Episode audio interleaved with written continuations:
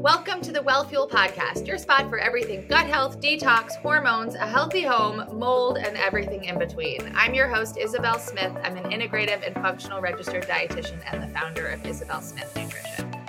Hello, hello, and welcome back to the Wellfuel Podcast. This is Isabel, and I'm your host. And today I want to talk to you about that darn restrictive diet that you are stuck on. So, there's been more and more conversation around the negative of you being stuck on a chronic restrictive diet. I'm sure you've seen this all over the place, but I want to talk to you about it again. I'm glad it's starting to be spoken about. This is so important. If you are eating super restrictively, your microbiome is going to reflect the restriction that you are imposing upon it through your, what you're eating. Now, for a short period of time, this is super important, can be. But from a long term perspective, it's extremely detrimental, extremely damaging. One of the areas that I find that people get most stuck on restrictive diets is with low histamine and low FODMAP. Both of them serve a purpose for a short period of time. And then suddenly, not suddenly, but I should say suddenly, they become no longer beneficial for you to be doing either in a longer term uh, perspective. The microbiome thrives on variety. And whether you choose to engage in a variety or not, the ability for you to be eating a, a variety of foods is incredibly important in the overall picture. So, how do you get out of it? What do you do? Well, first of all, we have to figure out what's actually behind the scenes, both in the FODMAP issue as well as the histamine, as well as any of these, candida, you name it, SCD, etc. SCD is another one I find people get super stuck on. And there's a lot of food fears, and rightfully so. If you've been on a restrictive diet because you felt crappy and now you're taking the restrictive diet and you feel better, why would you ever want to switch? What I can guarantee you in the long run is that at some point you will either have to go more restrictive or stop feeling the benefits of it, and then you'll be really stuck. And I don't want you to be stuck. That's not a good place to be. So, what do we do? First of all, we got to work with a practitioner that can help you get to the root cause. With FODMAP stuff, it can often be SIBO, candida, fungal infections, and other bacterial dysbiosis, trouble with motility. With histamine, it can often be mold, environmental issues, gut stuff, etc. What else did I say? Candida, that's obvious. That's, you know, generally a candida issue.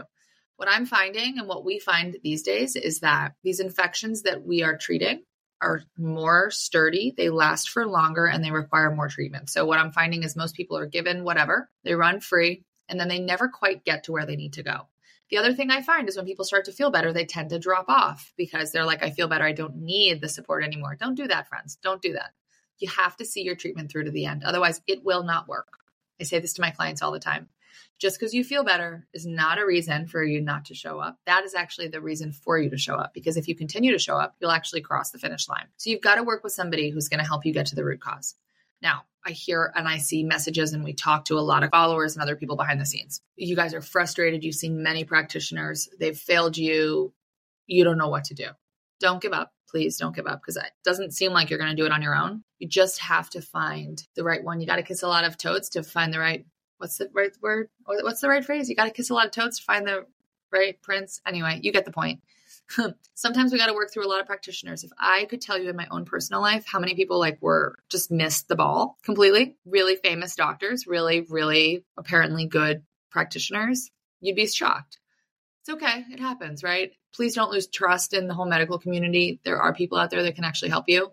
Just keep seeking. I think there is room to gain something from everybody who we interact with, but you ultimately you might just keep going until you find somebody that really resonates that's okay. I don't think there's anything lost in that. I think that's actually a benefit personally. When people are, you know, you move through different people in different phases. Just keep seeking because otherwise, I think that personally, I think there's one of two choices. I keep seeking answers and I find one and I get better, or I don't and I'm stuck here. I don't know about you, but the first thing that we that I discussed I think was the best option.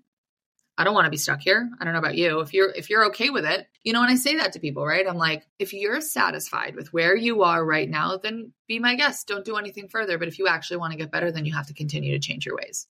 That is super important. So, but finding a practitioner, continuing to not give up, super important. If you give up, that's your prerogative, but there's n- nowhere for you to go. So, again, life is short. And if you want to live the way you're living, then put dig your feet in and, you know, don't move on. Otherwise, continue to seek somebody. There's so much access to so many different practitioners these days. So many ways you can like follow people, see what's up, get to know them, get to know their experience and their personality, etc. before you commit. There's so many ways to make that happen, to make that work. So don't give up. That's my personal perspective. You know, I could have easily given up, but I didn't. So I'm going to sit here and say the same thing to you. Working on getting to the root cause will help you.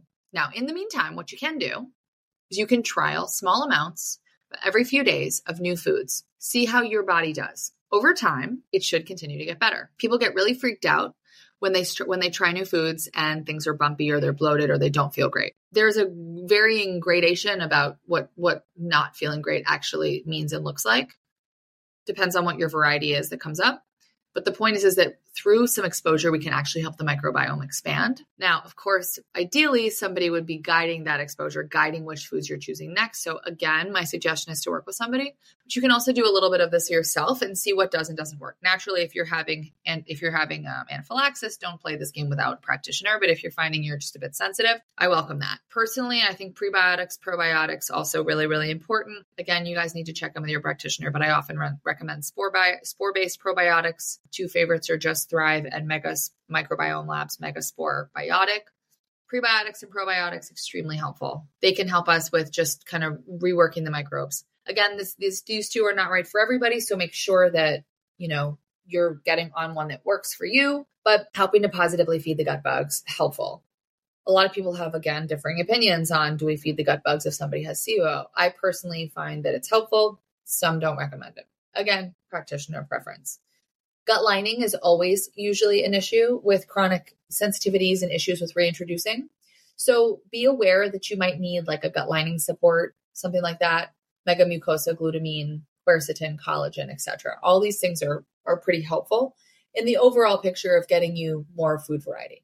The goal here is that you get more food variety so that we can help the microbiome heal. And, you know, of course, figuring out what's behind the scenes very helpful, but you can certainly keep good notes and trial a few things that maybe you've removed in small quantities. I would always try them cooked first and, you know, then do them raw because I find people are uh, more tolerant of cooked foods than raw foods. You know, things I would again cut out if you're trying to heal your gut alcohol and a ton of added sugar.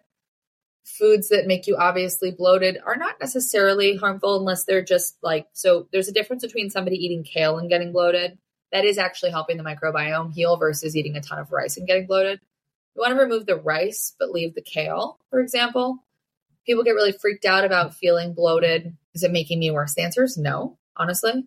In my perspective, I find it actually most often helps to heal the microbiome, push through some of these plateaus and these mountains, rather. But again, if you're uncomfortable, you want to make sure that you're doing this with a practitioner. We want to make sure that you're safe. And if you hear nothing else, you need to get to the root cause here. You need to make sure that we figure out why you're having such issues with reintroducing. It will help you in the long run so much. So again, just wanted to like drop some information. This doesn't give you the final answer because I don't have one because we got to figure out what's actually behind the scenes, but hopefully gave you some insight into what's important and how to move forward. So as always, thank you for tuning in. So grateful for you and I look forward to seeing you next time. As always, thanks so much for listening to the Wellfuel podcast. We're so happy to have you. To make sure you don't miss a beat, please subscribe either on Apple or Spotify because we have episodes dropping once or more a week with tons of great content. If you want to make sure that you're up to date on everything we're doing in the business with our clients and new offers and all the things, make sure that you check us out at Isabel Smith Nutrition on Instagram and isabelsmithnutrition.com. See you guys soon.